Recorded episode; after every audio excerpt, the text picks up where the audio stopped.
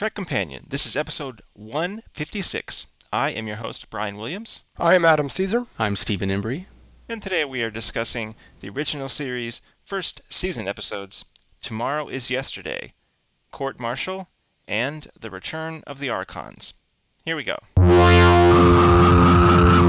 Tomorrow is Yesterday, Season 1, Episode 19, Production Code 021. Original air date January 26, 1967. Directed by Michael O'Herlihy. Written by D.C. Fontana. Music composed by Alexander Courage. Guest cast include Roger Perry as Captain John Christopher, Hal Lynch as Air Police Sergeant, Richard Merrifield as Technician, John Winston as Transporter Chief Kyle, Ed Peck as Air Force Police Colonel Fellini, Mark Dempsey as Air Force Captain, Jim Spencer as Air Policeman, and Sherri Townsend as Crewwoman. The Enterprise is thrown back in time by the effects of a high gravity black star to Earth during the 1960s. The Enterprise ends up in Earth's upper atmosphere and is picked up as a UFO on a military radar.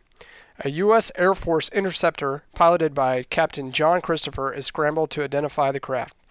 Christopher is t- surprised to see the strange craft above him and is ordered to stop the Enterprise from escaping. Captain Kirk uses a tractor beam on the jet, which accidentally tears the plane apart. Kirk orders the pilot to be transported aboard the Enterprise to save him. What's going on here? Where am I? What happened? You people, who are you? All in good time, Captain. Meanwhile, let me apologize for bringing you aboard the ship so abruptly, but it couldn't be helped.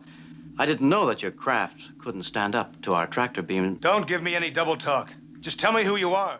Adam, why don't you kick us off on Tomorrow is Yesterday? Um, I remember this. To me, this is kind of a memorable, memorable episode. I do remember this one pretty clearly from years, years way back. Um, it's an interesting episode to kind of go back in time to Earth. I mean, we'll we'll see this over and over again throughout Star Trek, but um, this is, I believe, this is the first time we have. I mean, I think we went to an Earth-like planet before, but we haven't actually gone back in time to Earth yet. I believe this is the first time we've done it.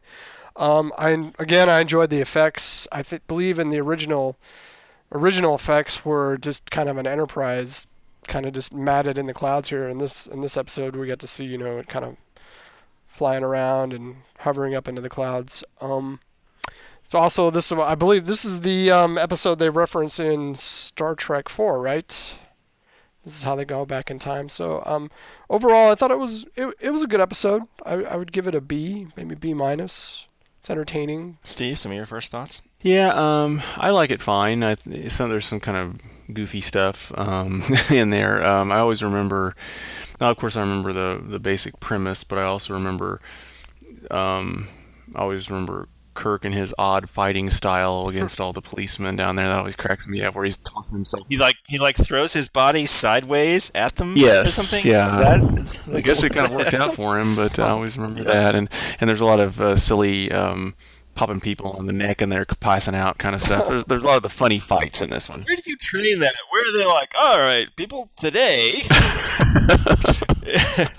uh, today in combat, I'm gonna teach you. You're just gonna. Yeah, so Yeah, we got we, we got we got the karate chop from Sulu. I just I was just saying that karate chop. right, you've got the yeah the chops that knock people out. So the the fighting's fun. It's kind of like that's a primer on the silly fighting, um, and and the odd time travel theories and just talk and stuff too. Because I guess by now, of course, we're seasoned uh, into seeing all the different ways one can time travel and. We we think we understand understand or at least we understand the way we talk about it and this was a little different you know back then how they first tackled it uh, but you know it, it, it it's got its fun moments and you know Give them credit for, you know, this being the very first time they're doing that. You know, Mm-hmm. in, in modern Star Trek, you would be like, wait, they had didn't they have classes at Starfleet Academy about temporal mechanics and you know the dangers of? But yeah, you know, you kind of mostly dismiss that. The, the the the one thing that still bothers me is I I cannot for the life of me understand how going. it's the only thing really. back in You know, or yeah, how how going back in time slightly and then beaming um, Captain Christopher and the guard back means they don't remember what happened. what does that have to do with it? That's the only thing that really, really. Right. They just they, they just had to come up with something quick and easy in the last. five Yeah, they just the made up some crap. Yeah. The guy got bit by a spider. And he had super. But you know, you know what I. The thing about this episode, it there's a reason, Adam, that you were saying you, definitely remember it. You know, I, I think that that image, even in the old effects, uh, but that that image of the Enterprise on that sky background is so striking and memorable, and and makes this episode so unique. Uh, especially for the original series, which I mean, how many times do we see the Enterprise on anything but but a Starfield? You know, Right. um, so even even in features for decades that was unusual uh, because because of the way the matting process worked. You know, it was really hard to make that look good. Mm-hmm. You know, until we had like digital compositing in the in the in the 90s, really. Um, so it, that's such a striking image that everybody remembers. Everybody seems to remember this episode. Everybody remembers the episode where the, you know, the the fighter jet pilot gets beamed aboard and stuff. You know, Mm-hmm. um, it's funny. So far, for the most part, my memories of these episodes, uh, or I should let me rephrase, my memories, my memory of how I felt about individual episodes, for the most part, that has been consistent. Uh, but this is an episode where, honestly, I remembered kind of hating this episode. um, but I didn't feel that way watching it this time. I, I mean, it wasn't amazing, but I thought it was it was fine, and it actually had enough cool things in it that I, I felt like um, I don't know maybe I was too tough on it before. It's it's just it's better than I gave it credit for. It's better than I remembered. I feel like. You know, it's kind of interesting. You know, they with the second the second guard that gets um beamed up. You know, it's kind of like what I'm I'm sure it was interesting for people in the '60s to think about. Like, what would you do if you were beamed aboard a you know a space a spaceship that had all you know the you know the food disappears and that kind of stuff. So it's kind of fun to think. I'm, I'm sure back then it was it was a little bit more fun to think about that. Now we see that every day on television, so we're more inundated with it. Mm. So, but for people back in the 50s and 60s, this was something new and cool. I like how they just leave that clown in the transporter room the whole time. You know, he's just Yeah. seeing the goings on. You know, he's just Lucky for him, they can give him food in there. right. yeah, I found that unusual too. That the, you know you'd just be eating in the transporter room. Well, I mean, uh, that means that the people that were designing the Enterprise are like, well, we need food replicators in the mess hall and I don't know, the transporter room. Yeah. Well, it gives you it gives you new, it gives new meaning to what O'Brien was doing all those years, just sitting in the transporter room. You know, he was eating, yeah, I need to put on more drinking weight. his coffee. Yeah. I do like uh, the look on Kirk's face when that security guard gets beamed up. Kirk looks like so frust- frust- frustrated, you know. yeah, yeah, yeah, yeah. This episode does have some funny lines. That bit with uh, is it McCoy that says to Spock, "Shouldn't you be working on your time warp calculations?" And Spock is like, Oh yeah. "I am." That's great. That's really great.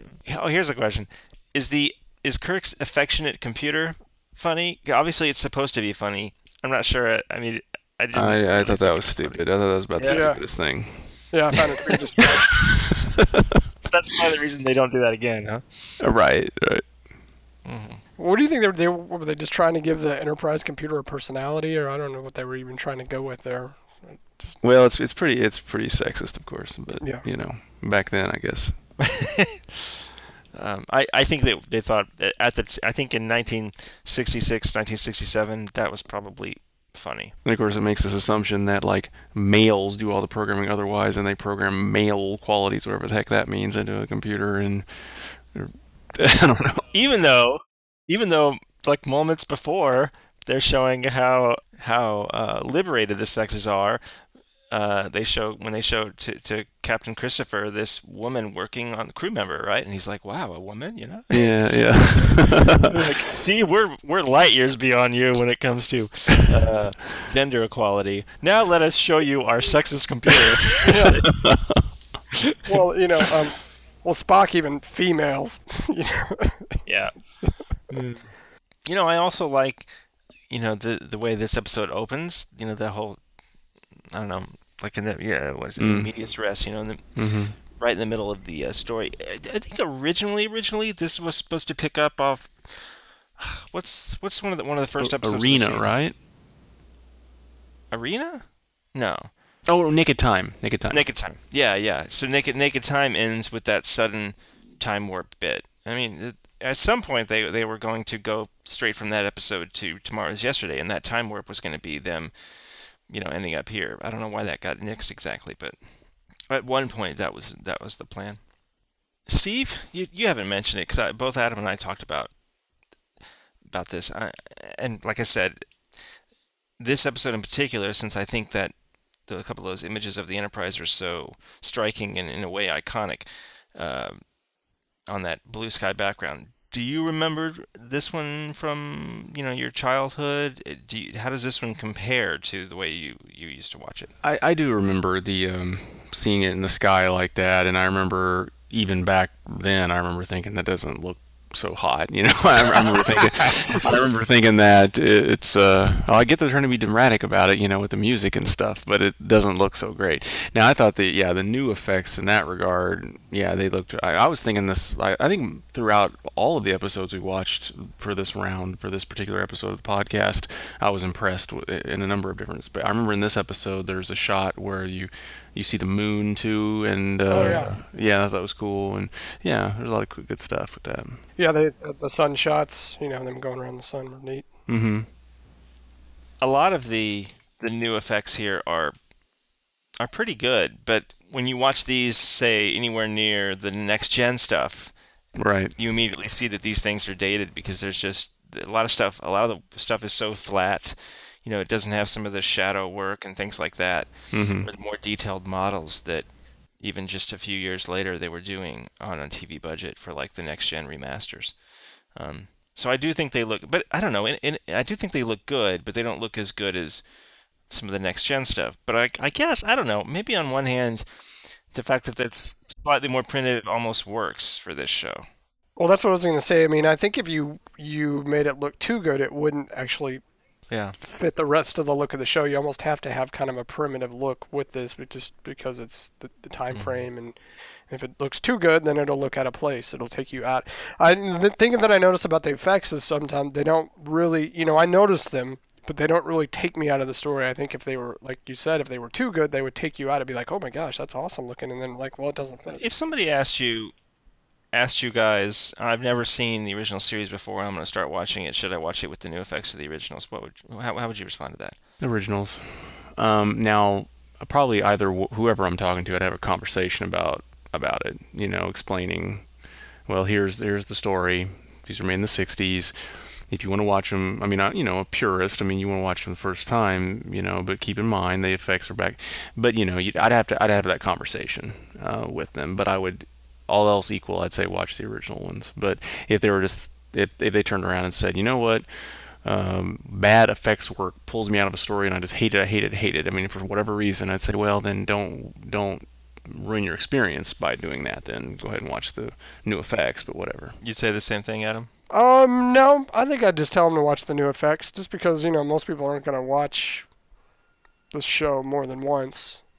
So I mean, I think I'd just tell them to watch the new effects, and I think the reason I would say that is because they're in line with what I think um they wanted the show to look like. There's nothing that goes, you know, a lot. I think most of the effects are kind of subtly or kind of subtle. There's not too much that's effect wise in your face. I mean, there's a few shots here and there that are like, well, wow, that's something new and different. So I think I would just tell them to go ahead and watch the new stuff just because I think the way it was explained, how they did it, and the way that I've experienced it so far was in keeping with the show's, you know, the, the way the the original people who made the show wanted it to look. I just wish someone would ask me that question ever. yeah, I, I can't imagine any scenario where a That's coworker that's, or a friend or yeah, that's a very good point. but hey, it's got to be you know, Star Trek does still get new fans. hmm hmm yeah, you know. yeah. I think the planets. I think. I think if nothing else, just for the planets, because you know, in the in the original ones, you know, the planets are just basically glowing balls in most of the most of the episodes.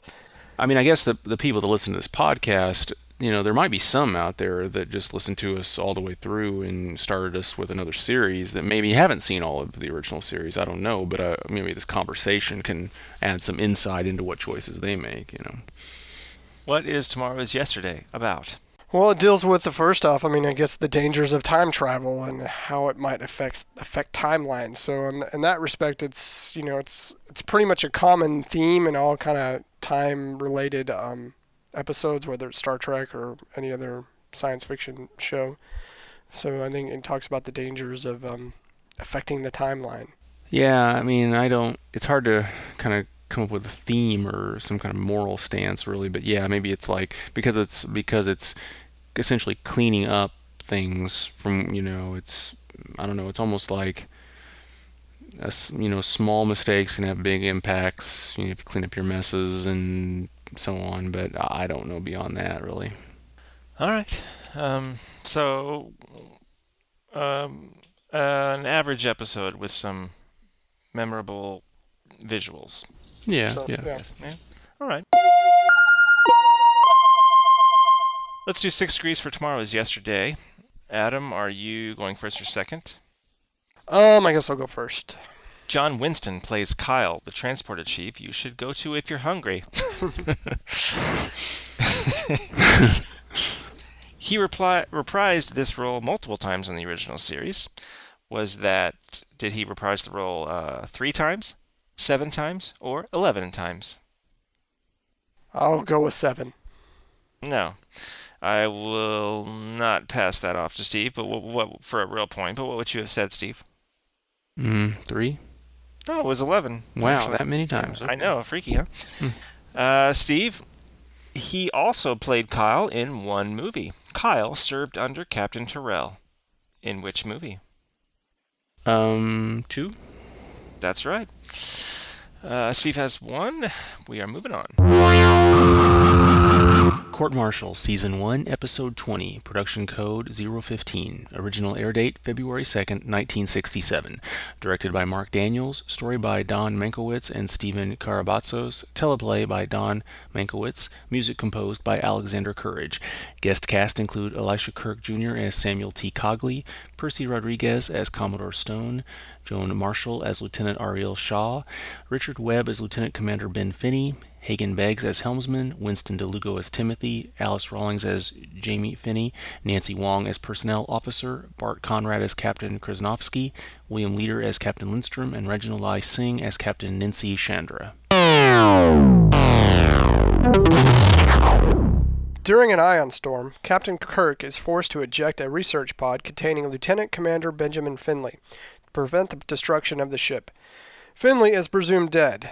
The damaged ship makes its way to Starbase 11 for repairs. Commodore Stone, commanding Starbase 11, reviews the ship's records and discovers that Kirk ejected the pod while the ship was at yellow alert and not red alert as Kirk claimed. Because the ship was not yet in serious danger, Kirk is suspected of misconduct and killing Finley. You have to be either an obsessive crackpot who's escaped from his keeper or Samuel T. Cogley, attorney at law. You're right on both counts. Need a lawyer? I'm afraid so. Court Martial. Folks, this is one of my favorite episodes of uh, the original series. And this is funny because, uh, for example, I've mentioned I'm occasionally playing these ep- some of these episodes for my five year old. This would be an example of an episode I did not play for my five year old.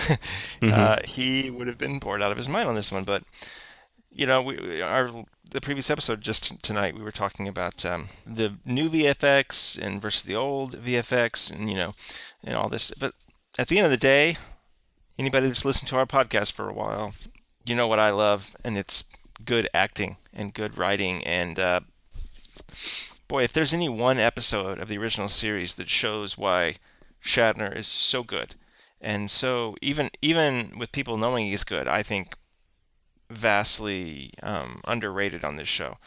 Uh, it's this episode he is so good in this episode. The way he's like so like intense but composed, and, and, a lot of the times, I mean, he'll be saying lines that like I don't even think I, I don't really understand what the heck he just said, which means I know he doesn't understand what he's talking about.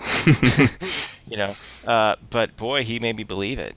You know, um, there's just so many scenes that over and over in this episode. As I watch this episode, I just think about how much I, I I love uh, this episode and you know subsequently the original series in Star Trek. Um, but you know, you, the scenes where Kirk is talking to who is it, the commandant? I think I forget. Um, you know, kind of near the beginning, he's like, you know, about the general court martial. Uh, uh, you know, I demand it. You know, um, that scene he has with uh, the the woman who will be his prosecutor. You know, when she tells him that she's the prosecutor. You know, again, his acting.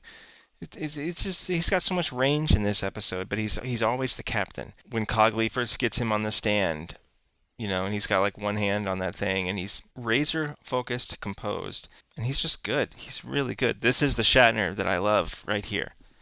You know, people, you know, would make fun of the occasional overacting or something, but they need to watch Court Martial. what are some of you guys' first thoughts on Court Martial? Um, I thought it was a strong episode too. I don't know if I'd go as far as say it's my favorite episode of the original series, but I didn't say no, no. I did not say it was my favorite. I said it's one of my favorites. One of your favorite. Okay. This would certainly be in my top ten of the original series.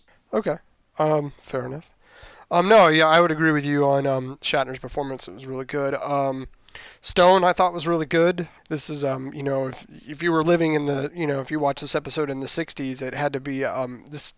In a way, it had to be kind of uh, interesting, you know, because you had a black man who was commodore and in charge of this this trial mm-hmm. or something like that. So I mean, you know, I think that was one of the things that you look at Star Trek, not maybe not partic- this episode and the the series as a whole, is it, um, you know, it it makes people you know there's no difference between and so i kind of uh, made me think about that you know and from the time frame now obviously today that you know that's commonplace there's so anyway i thought the actor stone did a good job in in the in the role too, playing head to head against Kirk. Yeah, I, I enjoy this episode. I, I, I probably would could say top ten as well in the original series, and I, I, agree too on the the diversity in this. You know, you see a whole lot of different people, and it's not really the tension's not called to it. So it's it's it, you know it's a good example of them, you know, in the original series bringing a lot of different. Uh, uh, groups with different backgrounds, individuals different backgrounds into the show.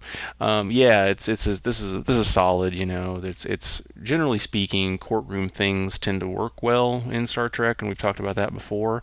But yeah, this is this is really interesting. You get some characterization, you get some history, and there's also a lot of uh, funny stuff too. I mean, there's a great "Who's that guy?" moment. Those when they're fighting, it's oh, who's yeah. that guy galore. I just love it. I wrote who's that guy big time. right, right, right. You're just like, oh, let's watch this fight with these other guys. Now yeah, I don't know. Yeah. it's just I don't know who these guys. And then you get some fun silliness that you know. Um, what I was gonna say? Oh, the. Uh, I wrote one of my notes is one to the fourth power is one. You know when he says something like one to the fourth power because they don't say one times ten to the something. They say just to the one to the fourth power. Okay, well, um, and then the funny the microphone is turning off people's heartbeats. You know that's silly, but yeah, I'm I'm just saying these things because they're entertaining. But it's um, but yeah, it's the episode's good, and it's it's definitely a the kind of episode you I know back and forth. So I must have really been into it at the time, and um, it's has a lot of um, repeat value when you're watching it. So when you say uh, courtroom dramas tend to work well in Star Trek, and that's why they've it's one of the reasons they've done so many of those. Also, keep in mind this was the first one. You know. Yes. Yeah. Uh, and every time you know we when we are doing uh, Measure of a Man or uh, the... now would you count Menagerie? Yeah, I was about to say Spock. that's the only. That's kind of. Almost. I guess yeah, kind of, but uh, you know, we're talking. What we're we're really talking about, like Measure of a Man, Dr- Drumhead, mm-hmm. right? Was it? Right. Right. Um, right. Uh, ugh, the the one where Worf destroyed that ship on DS9. yeah, know? yeah. So I, I guess Menagerie is yeah I'll, I'll give it to you halfway. I'll say that Menagerie is like the prototype of here, but this one is like a this one's full on yeah. a full on courtroom. You know, mm-hmm. that's more like in um, like a little version of that or something. But um, to me, this is really the, the the prototype for all the courtroom drama Star Trek stuff going forward you're right. There's there's a little bit of an inherent drama in a courtroom, but uh, you know, Cogley, that that actor, he he does a solid job. I think he's good. Um, a couple of the times, some of the writing on him, it's it's almost like flourish for flourish's sake or something. You know what I mean? Like it doesn't mm-hmm. doesn't exactly mean anything sometimes, but it's it's fine. It's never it's never bad. mostly for me, this episode is uh,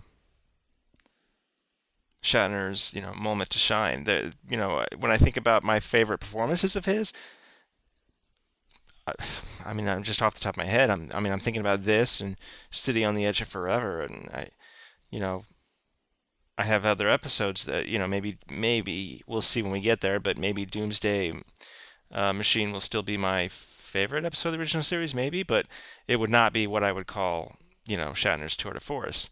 To me, this one is up there with City on the Edge Forever for you know really showing off his his abilities, um, and not just that, but why he was just the perfect. Star Trek was the perfect thing for this moment in Shatner, the actor's life, Mhm. and vice versa. Yeah. You know, it it was just this perfect. Of course, exact same thing with Nimoy. Exact same thing. You know, perfect uh, uh, lightning striking uh, in so many ways. All these little things is what you know made us sit here and, and still watch and talk about Star Trek 50 years later. This is the episode where you see uh, why and how Shatner was so good and was such a big part of the success of and popularity of Star Trek. So hey Brian, remind me real quick. So in Measure of, of a Man, so the they so the judge was um, a woman that had a relationship with Picard, right? So that was a little bit of a different Mhm. play. From the, do you think that was a little bit of a different play off of this one, or Yeah, I, I mean, in my research for this episode, I, I, I saw some people reference that, you know, that that's what that Measure of a Man was doing something similar in that way. But there's actually a, I almost ask a six degrees question about it, but um, because there really isn't anybody, any there isn't an actor in this episode to do our normal six degrees, but I just couldn't find a way to ask it without it being too, I don't know, obscure. But there is a reference uh, in JJ's first Star Trek movie to this episode. Um, you guys aware of this? Uh, the actress that played Jamie, that's that's Finney's daughter. Oh yeah. That actress, um, Alice, I can't remember her name. Something Alistair, Alistair something. At any rate, Uh, Alice Rawlings. Yes. Uh, one of the people in, at Kirk's, one of the judges at Kirk's tribunal near the beginning of Oh, interesting. JJ's movie. That's her name, and you actually see her name, they, and they did name it after this actress from this court-martial episode. You do see her name in, in like a name tag in front of her in that interesting? episode, in, in that movie. But I mean, that's really bloody obscure. I would Right, definitely, I would never in a million years know unless I read it. You know, Sure, I sure. would never ever know that. You mentioned, um, and that, and that reminds me of a scene. You mentioned uh, how good uh, Shatner is in this, but then of course Nimoy as well. But I was struck by that scene where this Jamie came in and she's freaking out, right? You know, in the in the beginning of the episode, and and Spock and, and Nimoy had to play that where like he's slightly startled because emotions. He's like it's like it shakes him a tiny bit, you know, and, and he and he does that just perfectly where it's not like so over the top where you're thinking, It's subtle. you know, but because she's so nuts or whatever when she comes out that he he does something. He has to do something, but you know, you almost miss it or whatever. You know, it's he's so good. when he sits down and the prosecutor oh, he was like the very yeah he was the very first witness uh, when she when he she he sits down and she is interviewing him. He is so like reserved but you know in the way that of course Spock is. But I that that mm-hmm. sequence with him in particular the, the camera's sitting on him for a while. I mean, he's almost doing nothing. Like his whole body is he's mm-hmm. sitting in this Leonard Nimoy position, right? Mm-hmm. And he's just Yeah. speaking some words and looking at her. And I and it's one of those moments where I often think it must be so hard to do so little sometimes, right? Mm-hmm. He has to find something such a calm place to have that that kind of scene. I don't know. Well, yeah, and that that's and everyone doing playing Vulcan after him had to live up to that, and that's what that's what so- it was so hard for many to grasp was that that whole thing is like you're not doing nothing, Right. but you're you're barely doing something, and what you barely do has to have meaning, you know. And that that's the challenge. There's never nothing going on, Brian. Uh, um, what is this episode about? Well, it's about a trial, Brian. Come on. Wait, oh, you can't say this episode is really good and then not have an answer for what it's about. Um, I, I was I was thinking about that before we started the podcast. I had scribbled down a few things. Um, There's a lot going on. I guess it's that, that, that, that there's a lot going on. I mean, you know, it, um, you know, for Kirk, it's about um, a lot of it. I think a lot of it had to do with trusting his own convic- conviction and what he had done and what he hadn't done. I mean, because so often through the episode, it would have been even it would have been easy for him just to go, okay, I made a mistake. I I did kill this man, but um, conviction in one's own beliefs, I think, is is is one of the things that's part of this. You know. Yeah, I, he has that one moment that lasts seconds, Mhm. you know, and he turns around and he says, "No, I know, I know what I did," you know, but but that's it. That's the only time. you know, and it's um, you know, and it, he trusted himself. He knew he knew the training. You know, he kind of went through that whole monologue. You know, the training. This is what I went through my whole life to do. So, in you know, he kind of went through all that little that self doubt that maybe, and then he just he knew that he hadn't, and that's like what you were talking about earlier in the podcast, Brian. That that's Captain Kirk. It's not that it's um cocky or arrogant or anything like that. He just he knows what he's doing all the time, and I think that's one of the reasons that you know the character is so beloved, and you believe him, and that's a credit to to Shatner's um, acting ability. Right, and, uh, you know, and it, I know we're kind of now now going around. We talk about what it's about, but now we're talking about Shatner again. But yeah, I do think it's about this this conviction and the whole thing that makes Captain Kirk, and it's also why it makes it such a good vehicle for Shatner and showing off his acting for Kirk. Because, you know, I, I think this this is kind of like Kirk is confidence meets competence. You know, you've got high level of both. You know, and and the under and the um, awareness to to take risks when it's appropriate. You put all that together, and you, and you got that. You know, you've got that. It, it's Kirk. You know, it's what he is, and Shatner doing that, and and so yeah, I think I think it's it's about it's it's almost like it's sticking to your guns, doing what's right, and then um, you know sometimes you have to Face the consequences of that. yeah, you have to you have to deal with. Sometimes we're challenged to do that. Sometimes we know what's right, and we think when we stand up to it, and it doesn't always work out. But for him, it has here. You know, you you you, sur- you surround yourself with good people and uh, competent people, and go through all this, and you know. But uh, yeah, it's it's standing up for what you know to be true and sticking to your guns or whatever. Yeah, because in this, I mean, you know, he put everything on the line. You know, his Yeah. not just his career, but his reputation, and you know, you know, possibly his freedom. You know, because he could have, Mm-hmm. if this all went south, he could have been imprisoned. Yeah. And I will add that they probably should reconsider putting a jettison pod button next to the red alert button. Yeah, I like how it was labeled too. I was like, I was a jettison. At the very least, it needs to be kind of like a pop up. Are you sure when you hit jettison pod? I don't know. There's still a dude in there. it has to say that. Still a dude in the pod. no, I, I like how you've got this this camera that's like a wide angle camera that looks like it's up in the corner of the of the bridge, which is where you would expect a security camera or something recording events like that to be. But then when he reaches for that button, there's a nice camera to cut in, really nice close up. It's amazing technology that Right, they have right. this constant close up camera from the other angle Mm-hmm. on the jettison the pod jettison button.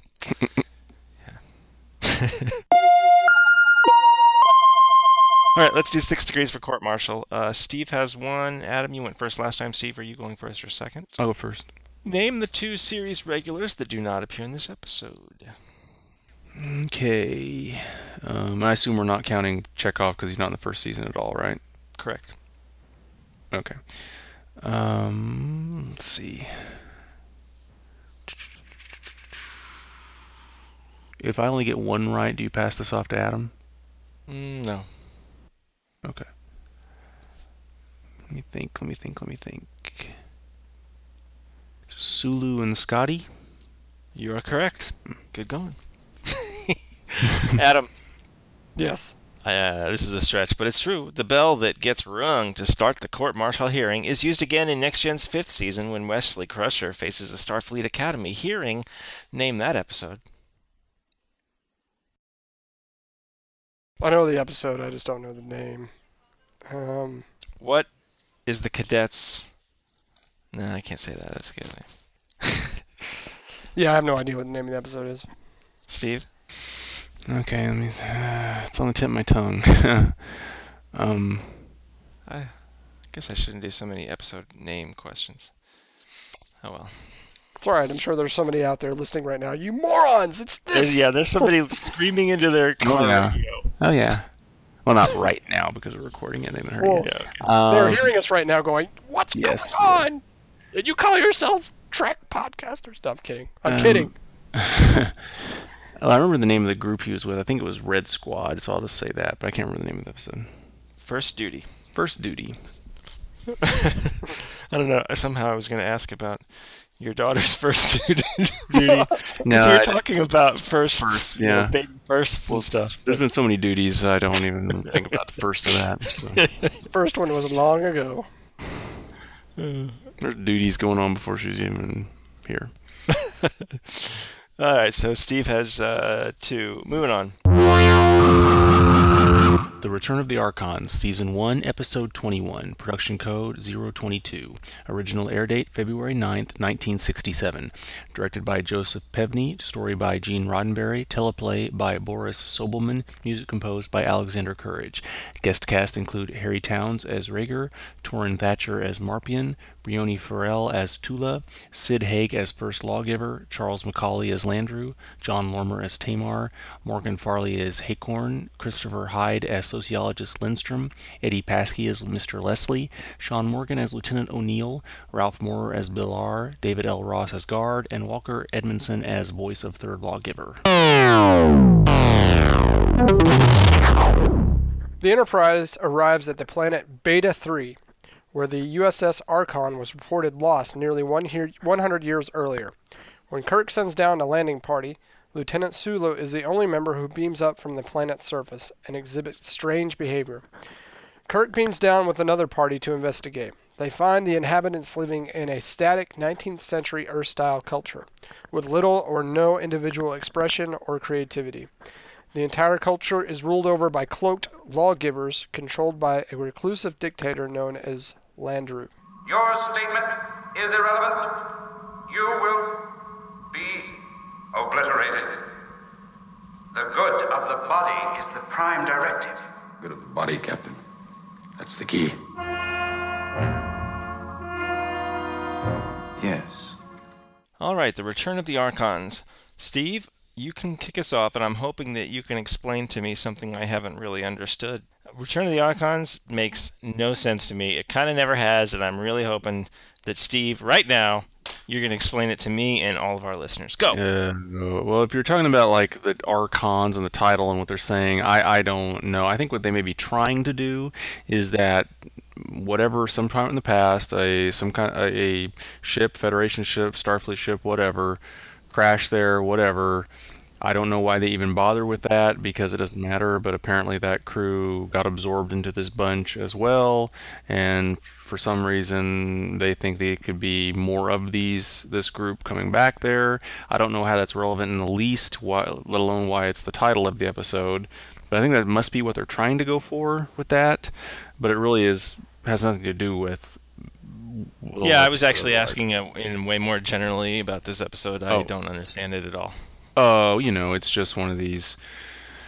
Um, everyone's like some, you know, the com- this fear of computers that apparently was pervasive in this in the ti this time because we see it so often in Trek in the original series, and uh, it's taken over, and made everyone like robots. There's a little bit of this. Uh, um, throw in this notion of periodically they all have an orgy or whatever, and uh, like that one, like that movie series that's out now, whatever, kind of like that nonsense or whatever, and uh, then they all are dressed kind of like old-fashioned, some pilgrimish. I don't know what's going on there, and uh, and then we wrap it up with talking the computer to death. It's one of these talking the computer to deaths for sure, and um, there you go. All right, well that that totally sums it up. Makes it makes perfect sense now. Uh, but yeah, I think I would kind of agree with both you guys. I think this episode probably looked. I'm just guessing. It probably looked a lot better on paper than it actually translated onto screen. Sure hope so. I mean, I think that, I, I think I think you know when we get to the to the end of this, where we talk about what this episode is about, I think they're actually trying to say something in this episode. It just doesn't translate very well for a lot of different reasons. I'm the same with you, Brian. I'm like the first 10, 15 minutes, I'm like, what are who are the archon? Who what's this? What is this prophecy? What's I was just like, and then I was just like, all right, I, don't worry about it. I'll just keep watching because I was I was confused too because I was like, did I miss something? Do I need to rewind it? What does it? Ha- what does the everybody going nutball crazy pants banana time have to do with the rest of the story too? Like I don't understand that. Yeah. There's 6 p.m. Right, red that's, a, that's another example of something that's a non sequitur. That the archons, there's so many things that they throw in that have nothing to do with it, and it's almost like they just like, oh, we have to fill in a little more time. Let's throw in some more nonsense, you know, and you, instead of let's flesh this out and make something cohesive out of it, you know. Yeah, because I mean, uh, like I said, I think this episode could have been a lot better, but uh, yeah, it was just kind of unorganized and not thought out very well. Steve, are you saying that uh, from something you said a minute ago that giving them the 12-hour orgy is what is a necessary like outlet for for the humans to be calm the rest of the time? Is that what? No. I, I kind of I kind of wondered if that's what they were trying to say. I mean, there's not enough evidence to suggest that's exactly what they were trying to say, but I, I don't know what else to, to figure here. You know, I, I I half wondered when this was going on that, well, maybe that's the uh, this Landru, the computer, whatever, its way of propagating the species. Still, even I don't know. You know, it could be that. It could just be an outlet, so everyone maintains this strict kind of code behavior whatever and then so they don't go nuts periodically they just let them go you know crazy all over but But older people, yeah, I didn't quite get why the older people were. I did. well that, that's what I mean it makes me think it's a, it's a sexual thing Okay. yeah Um, Charlie Chaplin had kids when he was in his 70s. So did Jim, Sure, sure. James So- Doohan. James But Doohan. yeah so that's that's not those, so this there's an ageism in this episode Yeah. then. Well, the, yeah, the the underground. I didn't even understand the underground. The the the three. yeah. There's three, but I don't know who all of them are, and we're the underground. I yeah see that's not see there's just another problem I, I, I wouldn't say I hate this episode. I would just say that I I've never understood it. Even when I was younger, it just it kind of baffled me. It it's like I feel like I would have to understand it a little bit better to hate it. It's kind of like if you if you picked up a a science fiction book that was volume 32 of and then just try to and, you, and all you can do is really accept the basic tenets of the story and just assume all this other crap must be stuff I didn't see before and I, I'm not aware of. you guys ever see that that? I think it was a John Boorman movie. I don't remember, but it, the the 70s sci-fi movie Zardoz with Sean Connery. Mm, I have not. Okay, that movie is is is definitely, you know, banana pants uh, crazy. but most people consider it one of the worst movies ever made. But to me, it's just it's just an example of it's so it's so weird that like I'm so confused that I feel like I can't hate it because I I don't I don't understand it enough to hate it. And I think that's kind of what I feel like with Return of the Archons. Maybe this is bad. Maybe. I'm not sure. And therein lies the genius of this episode. probably.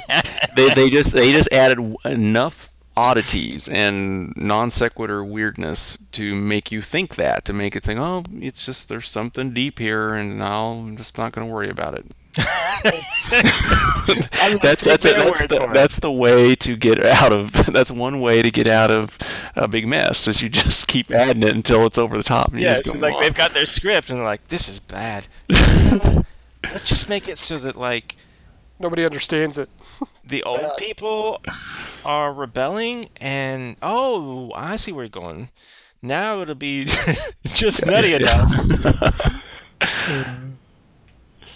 Uh, Well, you think, yeah, this episode's just full of extremes. You know, we talked about the orgies, we talked about the, you know, the, the dictary, you know, the authoritarian style of government. You know, it's just, you know, very extremes throughout this episode, like standards of living. I don't know if that's what it's trying. I don't. I don't know if that's what it's trying to say. I mean, you know, you hinted at it a minute ago, Stephen, about you know um, technology, but I don't. I kind of thought, well, maybe you know, the cults. It kind of felt more mm. cultish to me than more more technology. You know, like you know the dangers of being in a cult. You know, Yeah, and there's that one guy on the landing party that is just obsessed with that guy's daughter. You know, it just keeps what, letting, her, letting her out there. What, what are you What are you thinking? You know, it's like, hey, shut up. Um, I, I like the moment. So yeah, Kirk says to Spock, near kind of near the end, he says, Kirk says to Spock, "You're thinking the same thing I am," and then I'm pretty sure Spock says, "Yes, sir. You must talk the computer to death." I Yeah, yeah, kind of what thanks, yeah. Uh, so it is worth talking about, and Steve, you mentioned it already, uh, that this is kind of the first episode where this this is this is the first Star Trek episode where Kirk talks the computer to death. hmm I saw somebody saying, "Well, there was the um, who was that big robot guy? Um, Ruck. Nurse Nurse Rook. Yeah, yeah, Rook.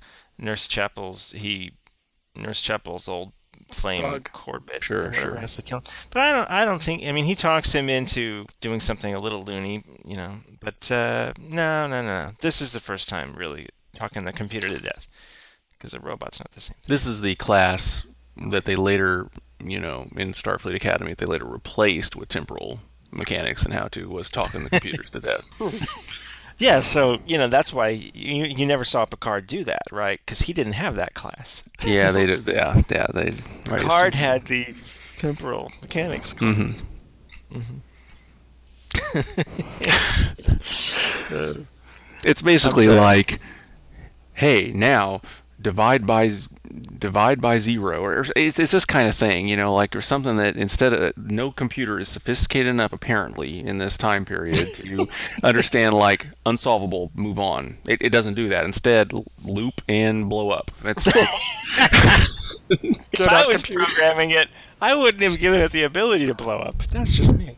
yeah, you know, this this episode has like it has so much exposition. Every it's so many scenes where they're they're explaining to me, trying to explain to me uh, what the hell is going on, and I still don't understand. That's what gets me. There's like all these scenes. I'm serious, where like th- those those three old guys we were talking about, they have a scene where they explain everything to Kirk, and then there has to be another scene where when there's only two of them or one of them, whatever, they have to explain everything to Kirk because nobody understands what they said, right? Hmm, What's going on? Yeah. I was gonna say, how do the hollow sticks work? So apparently they can kill people and blow crap up. And apparently it's how do just a hollow stick, yet it still can kill somebody. I was like, what? You were going to say something about the prime well, directives? the, the prime directive. So obviously they talk about the prime directive, but it's the way they use it is. I mean, Pretty loose. you know, he throws in that little, you know, extra thing about oh, it's got to be a growing culture, living, growing culture. Oh, okay, well that gets them around anything, you know, because it's this subjective notion of, hey, I don't think they're growing enough here, or it's not living by my standards, so I'm going to interfere and, you know, throw it away. But yeah, by that point they'd already interfered anyway. Just being just yeah. I mean, I don't, I don't know how the prime because they were there. What look? Were what were they there for? Were they looking for survivors of the Archon? And that's yet another mystery. I don't really even kind of get why they were there. Or did they go there looking for the Archon? Then find a civilization and decided to check it out. I, yeah, it was kind of vague. Maybe it's shore leave. I don't know what they're doing. It's um, Westworld down there. Maybe it wasn't fair for me the way I kicked off the discussion about this episode, you know, immediately giving it the tone that I did. But I really do, I really have always found this episode uh, confusing. um, I, I do remember uh, the beginning where Sulu gets shot with the Goofy Ray, but other than that, I've always been like I don't even remember it that well. Like I mix it up with a lot of other episodes. I mean, does this does this episode stand out to you guys? Uh, Was I being I don't know, a little too little too harsh or No, I think it, it's uni- you know what? I'll give it this. It's unique because I don't think I, we've ever talked about an episode where we were where we were confused about what was going on. You know what I? Rem- I mean, I remember this, um, but I guess I just kind of, when I think back on it before I watched it, I just think of it the the very basic stuff. I didn't like think of, oh, here's this episode that has all sorts of little bits that don't make any sense altogether. I just thought of it as the the culture run by a computer, and they're all kind of puritanical, and he talks the computer to death. I mean, that's all I think of, you know, and I don't think it's the worst thing ever. I just that's all that's all it's in my head. You know, it's kind of just a very basic whatever, and you know, So, so Brian, I think this is one of these weird episodes that it's not a good episode, but it still has something to say. which is what? What's it about? Um, I, you know, I think we've alluded it to, you know, the the dangers of technology. And for for me, is also the, you know the dangers of cultism. You know, extremes, extreme living. You know, I that's kind of what I got from it too. You know, you can't just run around for 12 hours raping and pillaging, and on the other hand, you can't just be a mindless zombie either. So Yeah, it's yeah, it's kind of like if you if you have a, an order in a in a society that's such where you know basically all the creativity is taken away, that you live in a certain way and a standard, and that's absolute. Um, it's it's it can't grow. You know, you're going to end up in this static. Authoritarian. Yeah, it's just a static and uh, static situation, and it's and it's not really like well, like they said, it, if indeed the prime directive says it doesn't apply to a living, only applies to living, growing cultures. Well, this is this is not a growing culture certainly, and uh, you know, change is change is part of life, and it's part of cultures. If, if that goes away, then it, it's probably a situation where, for whatever reason, uh, creativity has been taken out of the situation. Um, everyone's forced to live in a certain way, et cetera, et cetera. So, it just becomes robotic. All right, well, if that's what they were going for, then maybe it's worth something.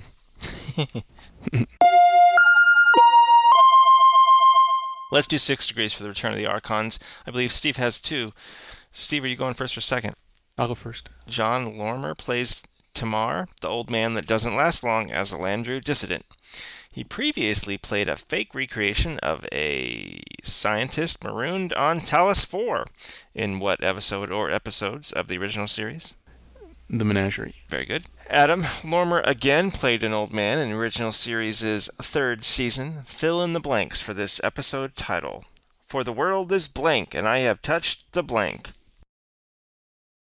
For the world is blank, and I've touched the blank. Yes, you need to fill in the blanks. I think I'm gonna get a zero today.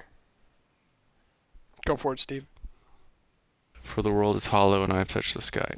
Very good. You know, you were ahead, so you could have had more fun filling in alternate nouns, play a little Mad Libs there. I wasn't. Yeah, on my feet, thinking on my feet enough there, I guess. Yeah, well, we are a family show, so I would have. Hmm. All right. Um, so I'm glad we got to talk about, well, honestly, all these episodes, but especially uh, Court Martial. I've been looking forward to that one for a while, and, and I even remember, I'm, I'm sure I brought it up. I'm sure I brought up Court Martial during our DS9 or uh, and or Next Gen discussions over the years. So that was cool. So, um, hey, did, real quick, did you guys see the uh, the news today? They officially announced. Yep. Um, Actors. Michelle Yeoh is on Discovery. Mm-hmm. Yep. Yeah. And a couple of other actors that I wasn't familiar with, but Mm-hmm. But Michelle Yeoh, which is awesome. Mm-hmm. We're getting there. What is it? A June? What did they say? Ju- I think they said May is, is the last the last time they delayed it. They said May, so we'll see. Um, they have to be shooting like certainly right after Christmas. They got to start shooting, right? Um, like January, they have to be shooting, if not sooner. But the fact that that's all the casting they've announced, I'm I'm guessing maybe we're not gonna they're not gonna shoot until after the holiday. But you know, So they don't have their lead yet. nope, they have not cast the lead. Supposedly they're trying to go for someone a little bit unknown, but uh, the la- the rumor was that they were looking for a Latina, maybe, but uh, we'll see. So, I am slightly excited about a new Star Trek television series. Just slightly. Yeah, just slightly. All right, folks. Thank you so much for spending an hour with us. You can follow us uh, Facebook. That's facebook.com slash Trek Companion. Our Twitter handle is at Trek Companion. You can send us an email, trekcompanion at gmail.com. As of this moment, our holiday episode will not be two weeks from now. We're going to do another regular episode two weeks from now. But then our holiday episode will be the one after that, in which we are, in the very least, going to be discussing Star Wars Rogue One.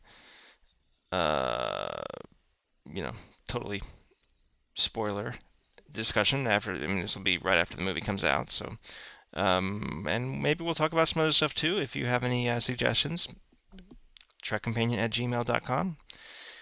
Let us know, or uh, shoot us a uh, tweet at Trek Companion. All right, folks. So thanks again for spending an hour with us, and until next time, take it easy. Bye, guys. See ya.